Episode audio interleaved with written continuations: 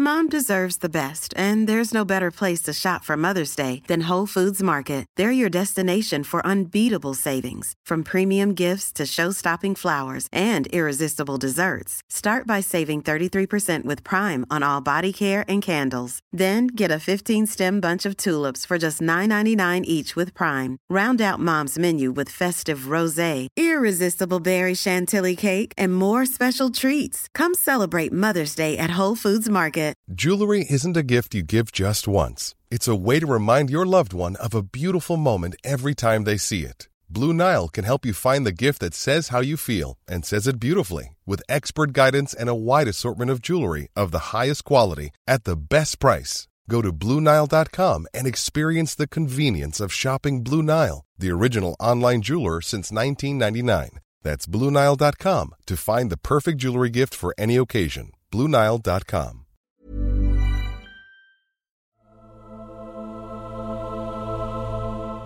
Let me share some news stories with you from recent years. In a rare interview, Bob Dylan likened songwriting to the way Michelangelo discovered figures inside a block of marble. Meanwhile, a Swedish engineering firm used artificial intelligence to mimic Michelangelo's style, producing a 21st century sculpture. In the US, there was a furore when a head teacher showed young children the statue of David in his nakedness without first asking parents' permission, while art historians around the world debated whether the artist had painted himself into the Sistine Chapel like a god. Across the pond, the Vatican received a ransom demand for 100,000 euros for the safe return of letters written by Michelangelo, and medical researchers considered whether the artist had osteoarthritis in his hands. Oh, and there was a flashback to a news story from 1972 when a man armed with a geologist's hammer attacked Michelangelo's Pieta leading to a major restoration project and the construction of a bulletproof glass screen to protect the piece thereafter. There are literally thousands of stories. In fact, it's probably easier to say that despite being born almost 550 years ago, Michelangelo is never out of the news. So, what is it about this sculptor, painter, architect, and poet, forename Michelangelo di Ludovico Buonarroti Simone, that captures our imaginations? Are we an age that loves to hark back to the past, or has Michelangelo always been newsworthy? To help us understand Michelangelo and the following he has created, I'm delighted to welcome Martin Gayford, Senior Research Fellow in the History of Art at the Humanities Research Institute, University of Buckingham.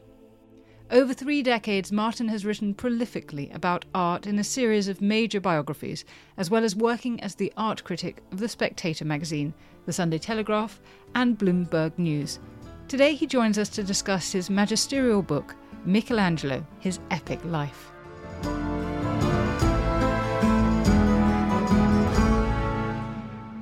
Martin, thank you so much for joining us on Not Just the Tudors. I'm very much looking forward to this conversation. Well, me too. Thanks for inviting me.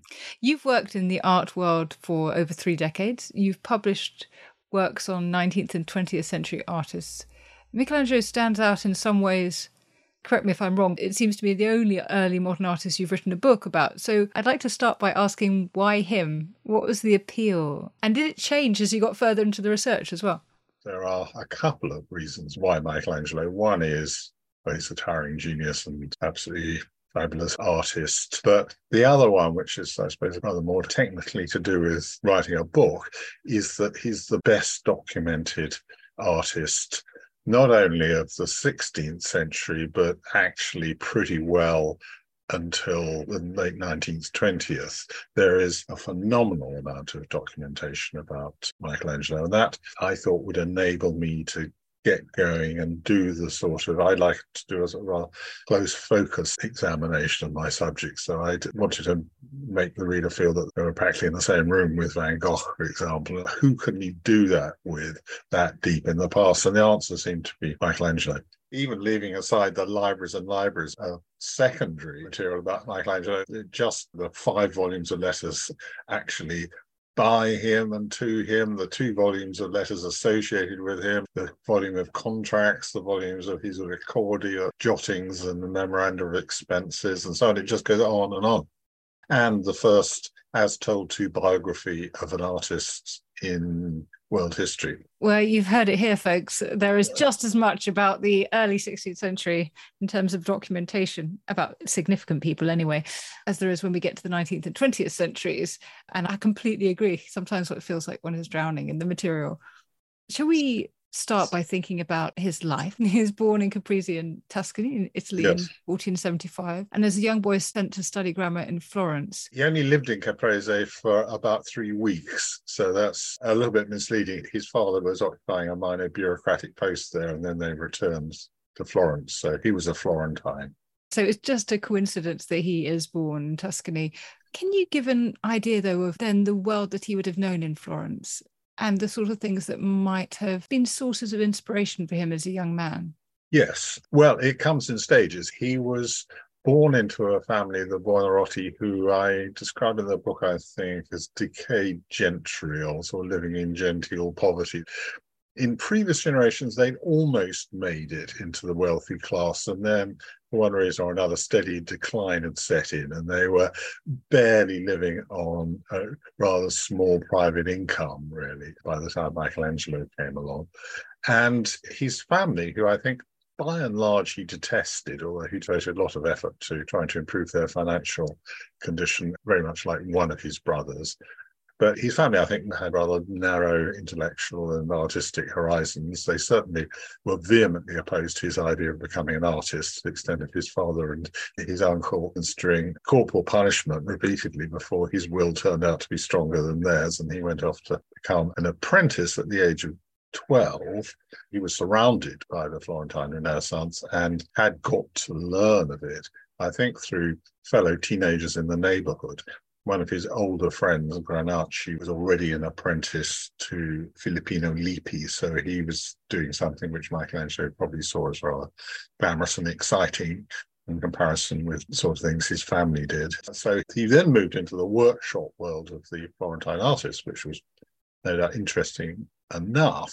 But the very unusual thing that happened to him to the extent that it was it's been a subject of skepticism by scholars is that he was talent spotted by Lorenzo de' Medici, who was effectively ruler of Florence at the age of 15 and entered the Medici court, which was at that point arguably at least the intellectual hub of Europe.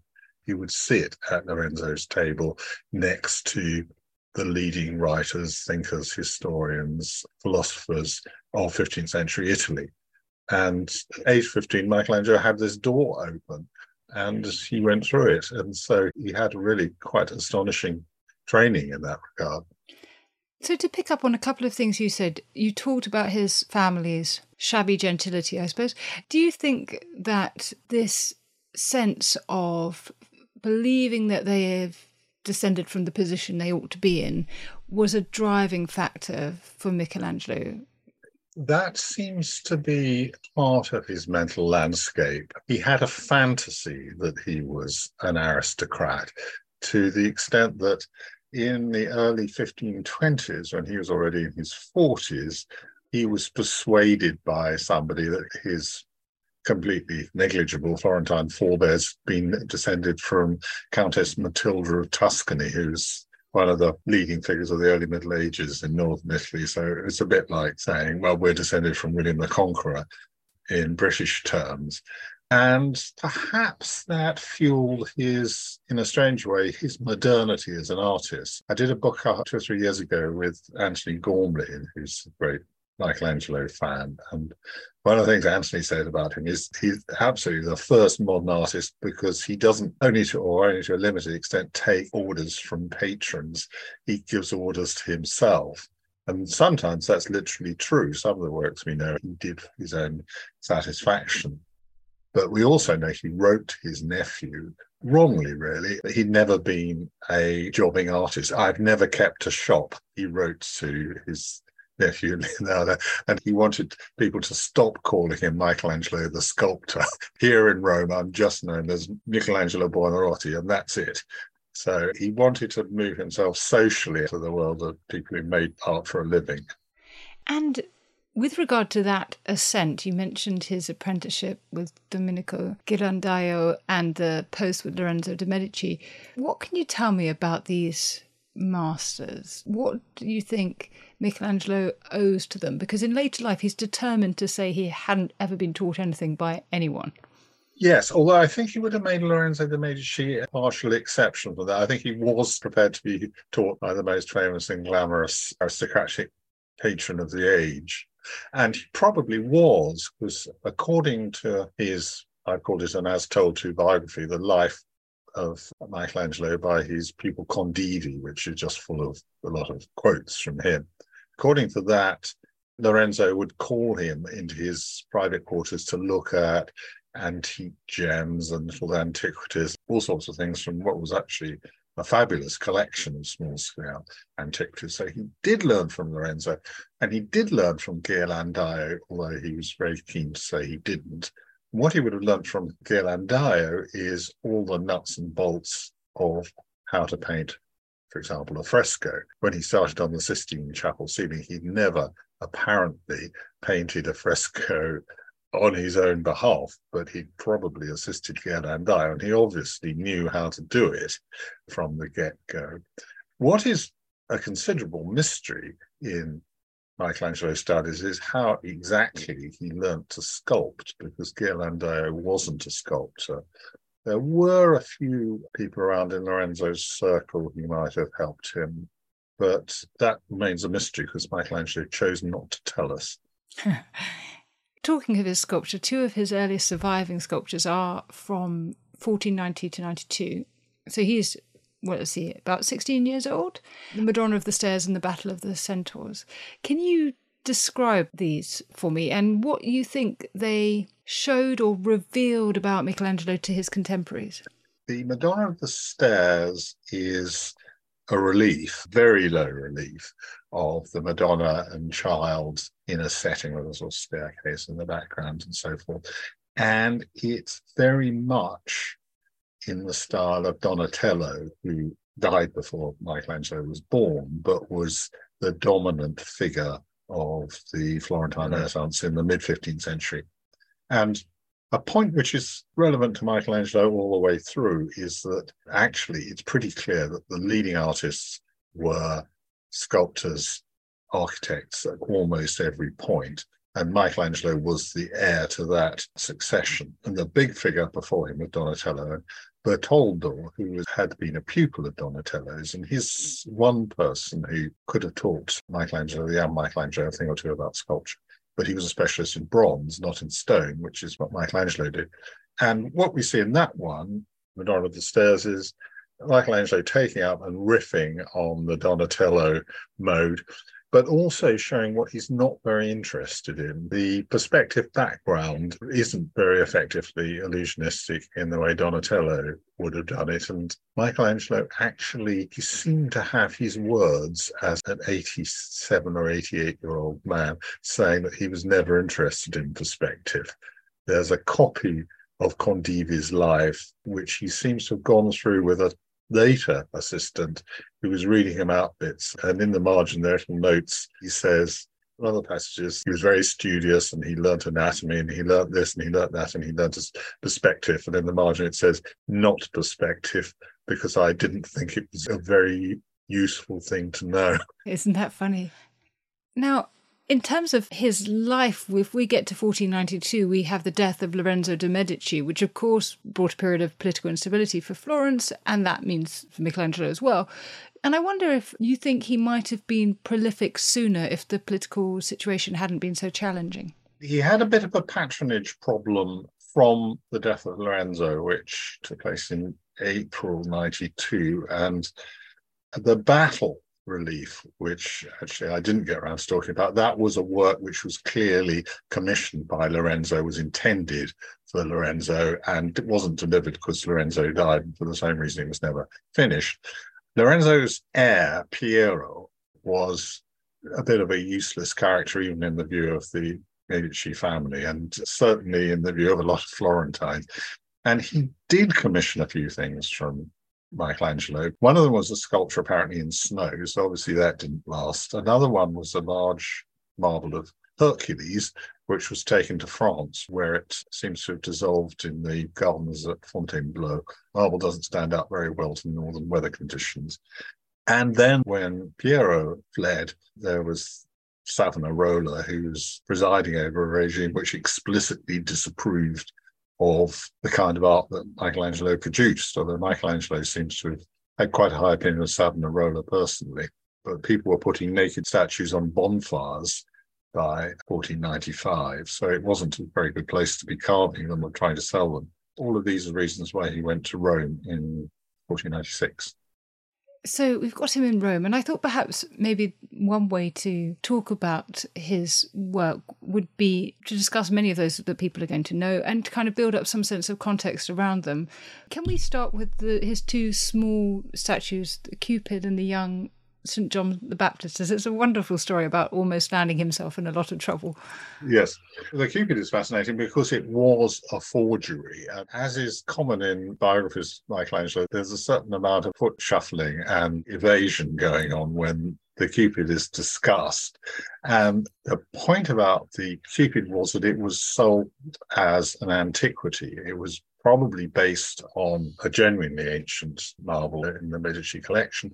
And someone suggested that he could be buried in the ground and therefore artificially aged and dug up after a bit and sold for a higher price as an antiquity. And this scheme came unstuck. It succeeded. It was sold to a cardinal in Rome who was very wealthy because he was related to the previous pope and a collector of antiquities. He bought it for 200 ducats. But then the guy who'd sold it to him felt he deserved, having done most of the work, deserved a large cut. And the person who was a junior member of the Medici family, Michelangelo, was in partnership with, also wanted a cut. And so Michelangelo himself was getting rather a small amount of this 200 ducats. And so somebody told the cardinal that this wasn't actually an authentic antiquity and he asked for his money back. But he obviously liked it so much that he asked his assistant, a Roman banker, to find out who'd actually done it. So this guy, who's called Gallo, rode off to Florence and asked around and finally knocked on the Buonarroti door and discovered it was Michelangelo. So his two of them go off to Rome together and he sets himself up in Rome. So the whole thing worked out well from his point of view.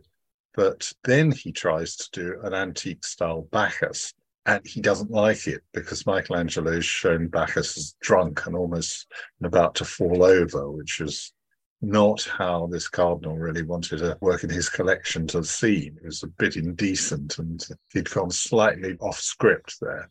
So he then found himself without a patron in Rome, at which point we could discuss the Pietà, which is really his breakthrough work which of course is Mary holding her dead son Jesus. David as well, both completed 1497 to 99, so he's now in his mid 20s. Why then? What do you think about the conditions were so right that he could produce two such incredible sculptures? Michelangelo, late 1490s, was hanging on because he'd made friends with this character, Jacopo Gallo, he was living in his palace, and Gallo was fixing him up with jobs insofar as he could. And he was in touch with a French cardinal who wanted the kind of funerary monument that you might find in France. The Pietà is actually much more of a Northern European speciality. It's very common in French churches to have deposition or entombment sculpture. So he was asked to do that sort of thing. And I think he saw that it was an opportunity to display to the world exactly what he could do. Because actually, up to then, he hadn't produced really an important public work, although it was known in certain circles that this was a very brilliant young man. The evidence wasn't apparent out in the public realm. And this was to go into a building which was connected with Old St. Peter's. It was actually a freestanding 4th century building, which was very dark and had lighting from above. Originally, you would have encountered the Pietà, which you now see miles away and floodlit in the St. Peter's, surrounded by a rugby scrum of other people trying to sit. You would have been feet away from it and with light filtering down, and you would have got an almost hyper real sense of Christ's body, and you'd have been almost eye to eye with the Madonna and the sort of extraordinary rocky landscape of her mantle. So, tremendous opportunity to show what he could do to everybody. St. Peter's was one of the main pilgrimage churches in the world.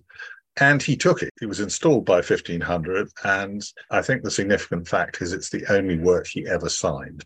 It's signed on a band across the Virgin's mantle. And from that point onwards, he didn't need to sign anything because everyone knew who'd done it. And he was famous from that point. Then he gallops off to Florence because he sees another big opportunity to put a great big sculpture in a very prominent place because he's heard rumors that this block of marble, which has been hanging around in a cathedral works yard for about 40 years, is going to be offered to new sculptor to do something with, which is the work which became the David. He got that commission by about 1501 and the condition of that stone, I think this is my theory, explains why David has no clothes on, which is an interesting question. And that's always been the sensational, even controversial thing about David is that he is naked. You go on. Well, it had been blocked out badly, according to Michelangelo's biographers, by somebody called Agostino di Duccio, in the 1460s who would have been working in the Donatello tradition. And if he was working in the Donatello tradition, I imagine his David would have been like Donatello's Davids for that sort of public position, i.e., wearing a cloak and boots and jerkin and got plenty of drapery. So this badly blocked out sculpture probably had badly blocked out textiles around it. And the central problem about this block was how on earth, since somebody started carving in a style which is now half a century out of date nearly, how on earth did you get a new work in your style out of the middle of it? And I think the solution was do it in the antique Roman and Greek way, take the clothes off, and you lose a whole layer. And I think yes. that's what he did. And it shocked people and amazed them to the extent that David had to wear a sort of copper bronze fig leaf arrangement for about the first, I don't know, century or two of his exposure to the world.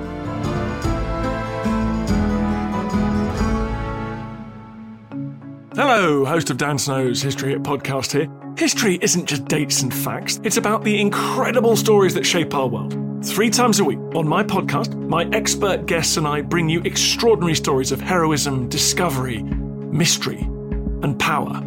Expect tales of lost tombs, daring escapes, power hungry rulers, and those determined to bring them all down. If you're a history lover or just looking for a good tale, you'll want to check out Dan Snow's History Hit, wherever you get your podcasts.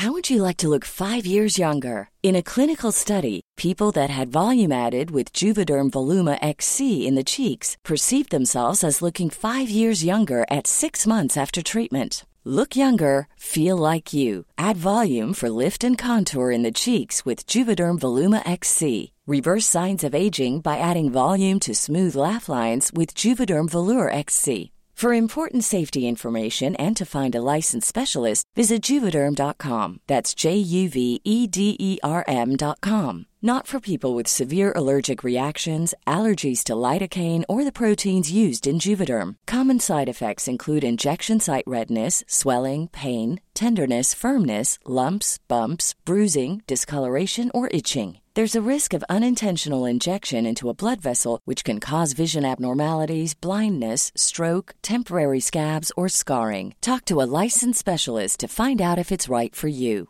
Mom deserves the best, and there's no better place to shop for Mother's Day than Whole Foods Market. They're your destination for unbeatable savings, from premium gifts to show-stopping flowers and irresistible desserts. Start by saving 33% with Prime on all body care and candles. Then get a 15-stem bunch of tulips for just $9.99 each with Prime. Round out Mom's menu with festive rosé, irresistible berry chantilly cake, and more special treats. Come celebrate Mother's Day at Whole Foods Market. Even when we're on a budget, we still deserve nice things.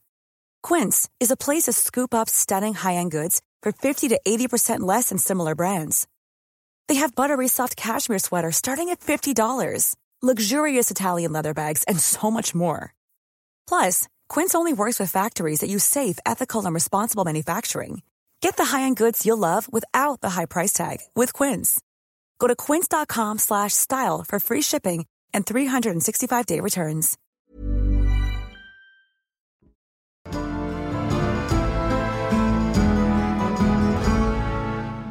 One piece that seemed impossible for Michelangelo to complete was the tomb of Pope Julius II, first commissioned in 1505. It took over 40 years to finish. Yeah, ruined his life, really, or that's not what he would have told you. It feels like a paradox. In some ways, he's at the top of his game, he's working for Pope after Pope, and yet you convey such frustration. Yes, I think one of these problems was that he oversold things. He got seized with enthusiasm, and his enthusiasm was infectious, and he persuaded patrons to sign up to works which, in this case, were just about impossible, the original scheme, to execute. And in fact, he thought of things which definitely were impossible. While he was prospecting for the marble lock, with a tomb at Carrara, he was struck by the idea of how marvelous it would be to carve an entire mountain above Ferrara into a figure. And he wanted to do it. And he confirmed in this volume, of Condivi, which has got these marginal notes, he says, Yes, it was a crazy idea that seized me at the time. And if I'd lived four times longer than I have, I would have done it too.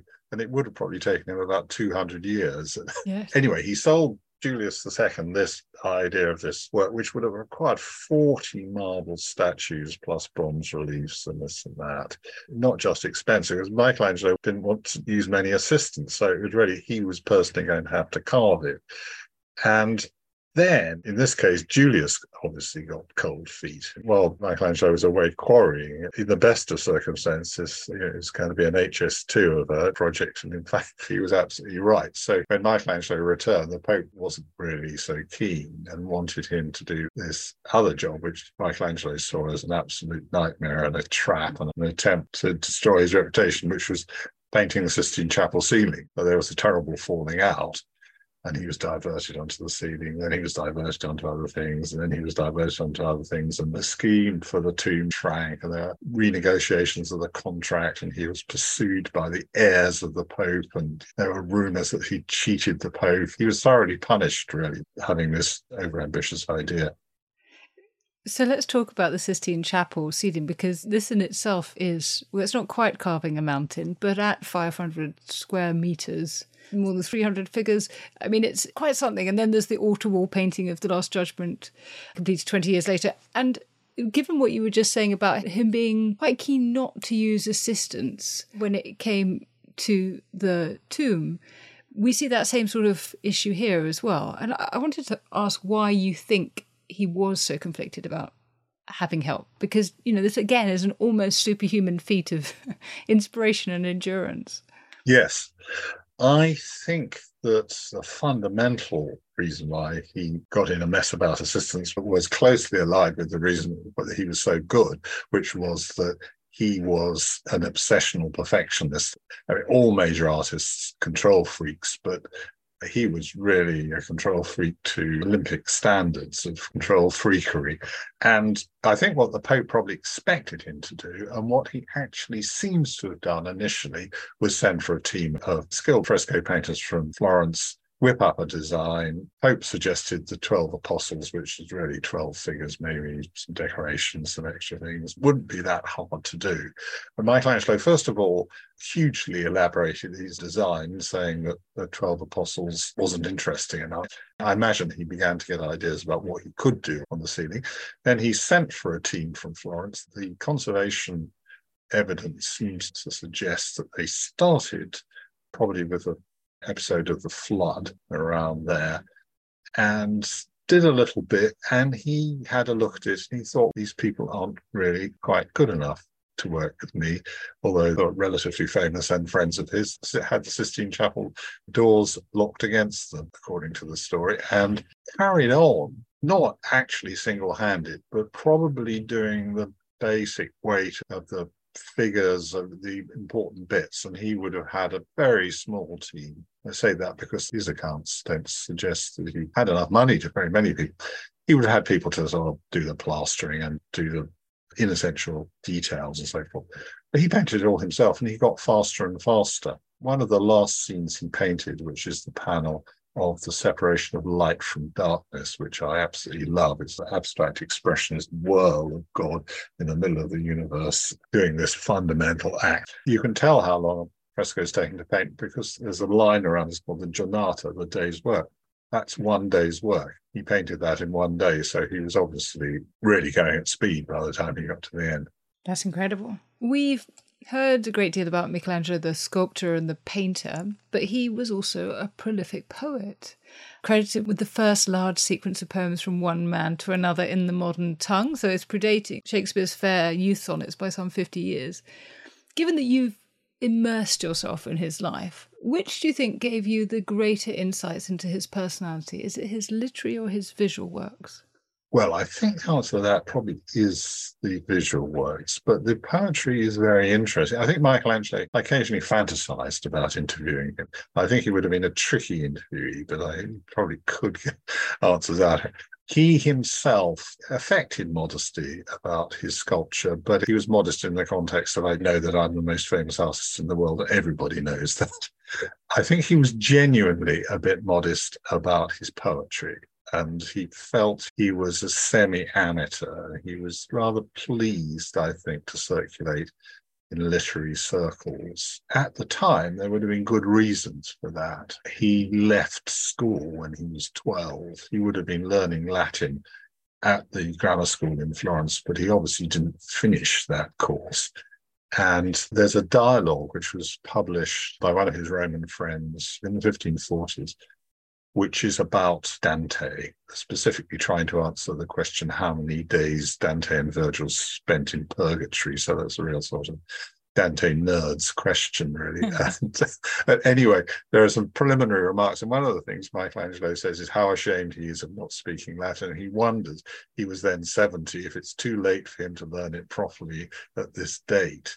So that was an area in which he had, in a way, well founded senses of inadequacy. And he wasn't a polished poet. Judgments of his poetry differ, I think, according to how modernist your taste is. I think this is really going by native speaker Italian reactions. I think if you're expecting a sort of smoothly flowing Petrarchan verse, you get some syntactical and grammatical snarl ups in Michelangelo's verse. And people who would go for T.S. Eliot like that, and people with different tastes think that maybe this is sign of a poet who could manage a few lines, but then we're going to hit trouble. I'm not quite sure how high his attainments were as a poet, but he's obviously, given constraints, pretty good. And the odd line really does tell you about his inner life. He's always writing about being a prisoner of love, being bound, being deprived of freedom of will is something which comes up. He invented these prisoners or slaves who were going to be all around Julius's tomb. Julius didn't tell him to put those his monument, I shouldn't think. It was an idea which somehow went very deep with him. Talking of love, I'd like to talk a bit about his character because, I mean, one of the things we know about Michelangelo is he almost sort of starts the idea of the melancholic, gloomy genius. He enjoys being solitary. Some people found him rather dislikable. But you make it clear in the work that he did have some very close friends, male and female, that he truly loved. So, what can we learn about him from the evidence? What can we learn about him from these relationships?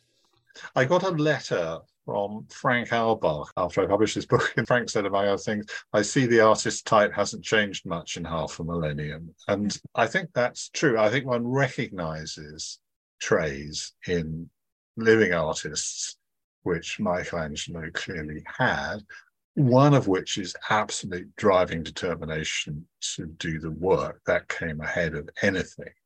So he tended to surround himself by a close sort of all male family type group of assistants and supporters who worked with him and helped him to work, and he was very close to.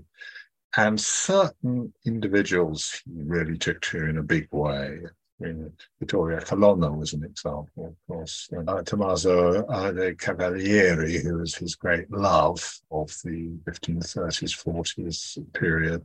But if he didn't take to you and you were getting in the way of his work, you might get an extremely hostile brush off and he was also obviously continuously suffering from anxiety, stress, and neurotic from the get go. So he was quite a difficult personality. But personally, I'd like to add, I think he's not only understandable, but actually rather likable.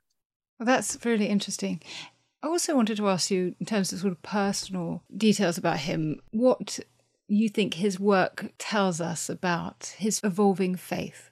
Here, the poetry, again, is a very useful source of evidence. One thing it tells us was that I think he was absolutely sincerely very devout. Another thing it tells us is that, which goes back to likability, by the way, is that he had a sense of humor. There are one or two comic verses by him which are actually are quite funny. I think it could be funny, but he had powerful faith, which I think not everyone in the 16th century necessarily had, and probably quite a few artists had a much more lightweight, dispensable kind of religious faith. Telling line in Condivi is that he still heard Savonarola's voice echoing in his mind, and he couldn't have heard that later than 1496. So that's of getting on for 60 years. And that was millennial apocalyptic preaching, and also tremendously strident denunciations of sodomy, which was uh, considered to be a sin which the Florentines were particularly inclined to. And of course, Michelangelo himself might have accused himself of. So I think his religious faith was possibly a bit of a torment to him. It's all about Christ. There, there are Madonnas in his work and in his poetry, but it's almost all personal devotion to Christ, which doesn't mean that he was a Protestant, although he had friends who were there's a sort of bit of a spectrum who were on the Protestant end of the Italian religious spectrum, but that he had a distinctively mid 16th century Christological attitude. Mm, yes. Could I ask you about his attitude to art as well? What I mean is, do you think he had a personal ideology? In other of your books, Rendezvous with Art, you report the horrifying fact that museum and gallery surveys show viewers rarely spend more than 30 seconds looking at an artwork, and you suggest we ought to slow down and savour seeing to experience physical and psychological pleasures of art. And so I wonder whether you think Michelangelo created work with an expectation of what the viewers should think or engage with it. Did he regard art as a relationship between himself and the beholder? Well, one of the intellectual attitudes which he would have picked up around the dining table of Lorenzo de' Medici was Platonism or Neoplatonism. And I think all through he feels that beauty, art, is a way of making contact with the divine. And that's one of the ways he would have defended himself against the accusation that he's, for example, filling the Pope's private chapel with nude bodies. Some people said it made it look like a bath or a brothel. And there are moments when he was controversial. I think his view was that God made man in his image, and therefore, through the beauty of the human body, you were getting closer to divine truth. So, yes, he would have thought it was important that people pay attention to that. But there's also, I mentioned his comic verses. There's a verse quite scatological about getting old and you know, how he's constipated and he's got a hernia and his spider seems to have built its web in his ear and all the sort of problems he had in his mid 70s. It's all quite funny. But one of the things he says is, I sometimes wonder why I pay so much uh, attention and labor to making these big dolls I don't quote exactly, but that is an astounding thing for the greatest sculptor probably who's ever lived.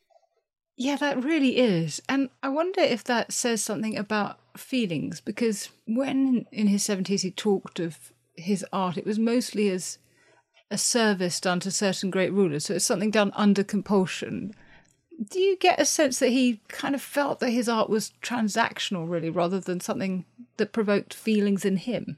Well, he carried on the last 15 years or so of his life. He was the architect in charge of rebuilding St. Peter's, which was probably the largest architectural project in Europe. So he had quite a lot to do, but he didn't actually have any painting or sculptural commissions.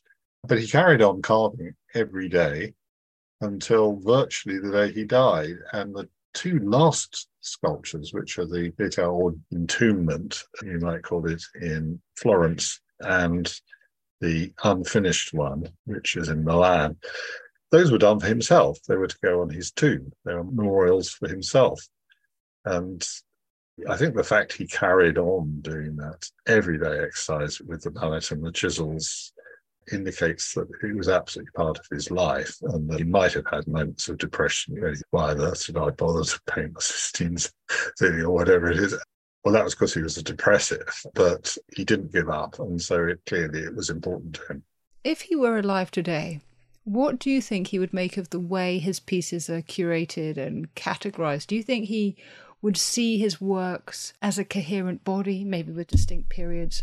Or do you think he would assemble his works in a different manner? Well, in a way, he and Vincent van Gogh have another thing in common, which is posterity has been rather kind to their work. Vincent, through no action of his own, mainly ended up in a dedicated museum in Amsterdam with a staff of scholarly and energetic curators looking after them. That's the ideal thing for an artist to have. So when your works are scattered to the four winds all over the place, it gets easier for people to forget you. Michelangelo essentially, virtually all his painting, except for one piece in Florence, two in the National Gallery probably, is in the Sistine ceiling. So there's a permanent one man exhibition, which is seen generally speaking by as many people as can be crammed into that space every day. And I think just in terms of prominence, he couldn't really complain about that. I think the tomb is probably would have would still be a source of unhappiness to him. I think his idea was that, that was going to be a monument to him every bit as much and probably much more than it was to Julius II. And it would have been in his medium of choice and the fantastic display of what he could do with marble. So I think he'd be rather sorry, probably, about the tomb as it exists, although he did put it in place as it is.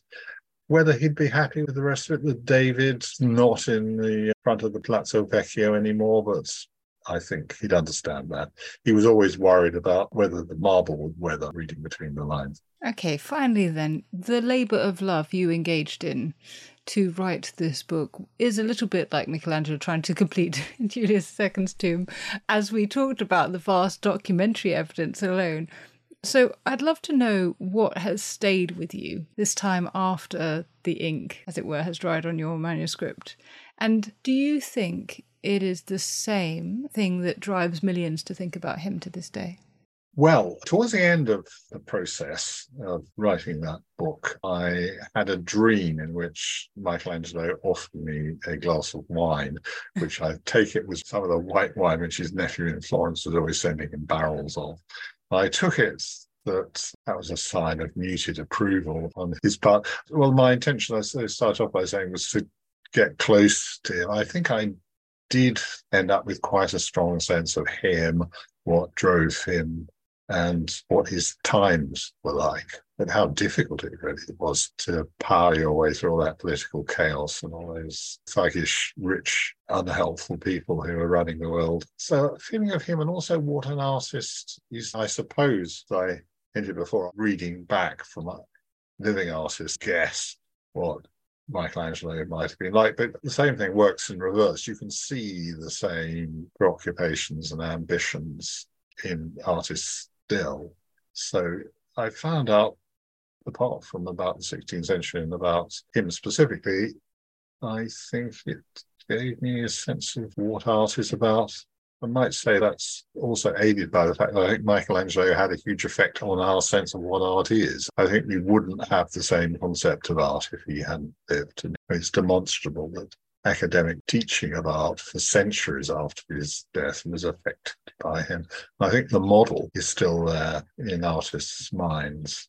So that's, I suppose, what I came away with.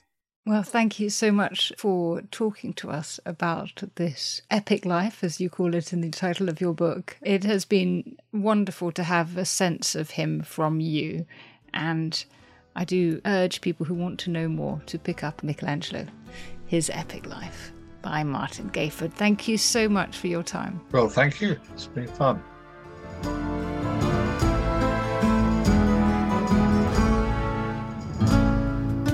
Thanks to my producer, Rob Weinberg, and my researcher, Esther Arnott. And thanks to you for listening to Not Just the Tudors from History Hit. We're always eager to hear your suggestions for podcast subjects. So drop me a line at notjustthetudors at historyhit.com or on Twitter at notjusttudors. Also, if you're in need of an extra hit between podcasts, do sign up to our newsletter, Tudor Tuesday. Details of how to do that are in the notes below this podcast. And please rate, rank, bestow multiple stars, and comment on this podcast wherever you listen, including on Spotify. It really helps more people find not just the Tudors.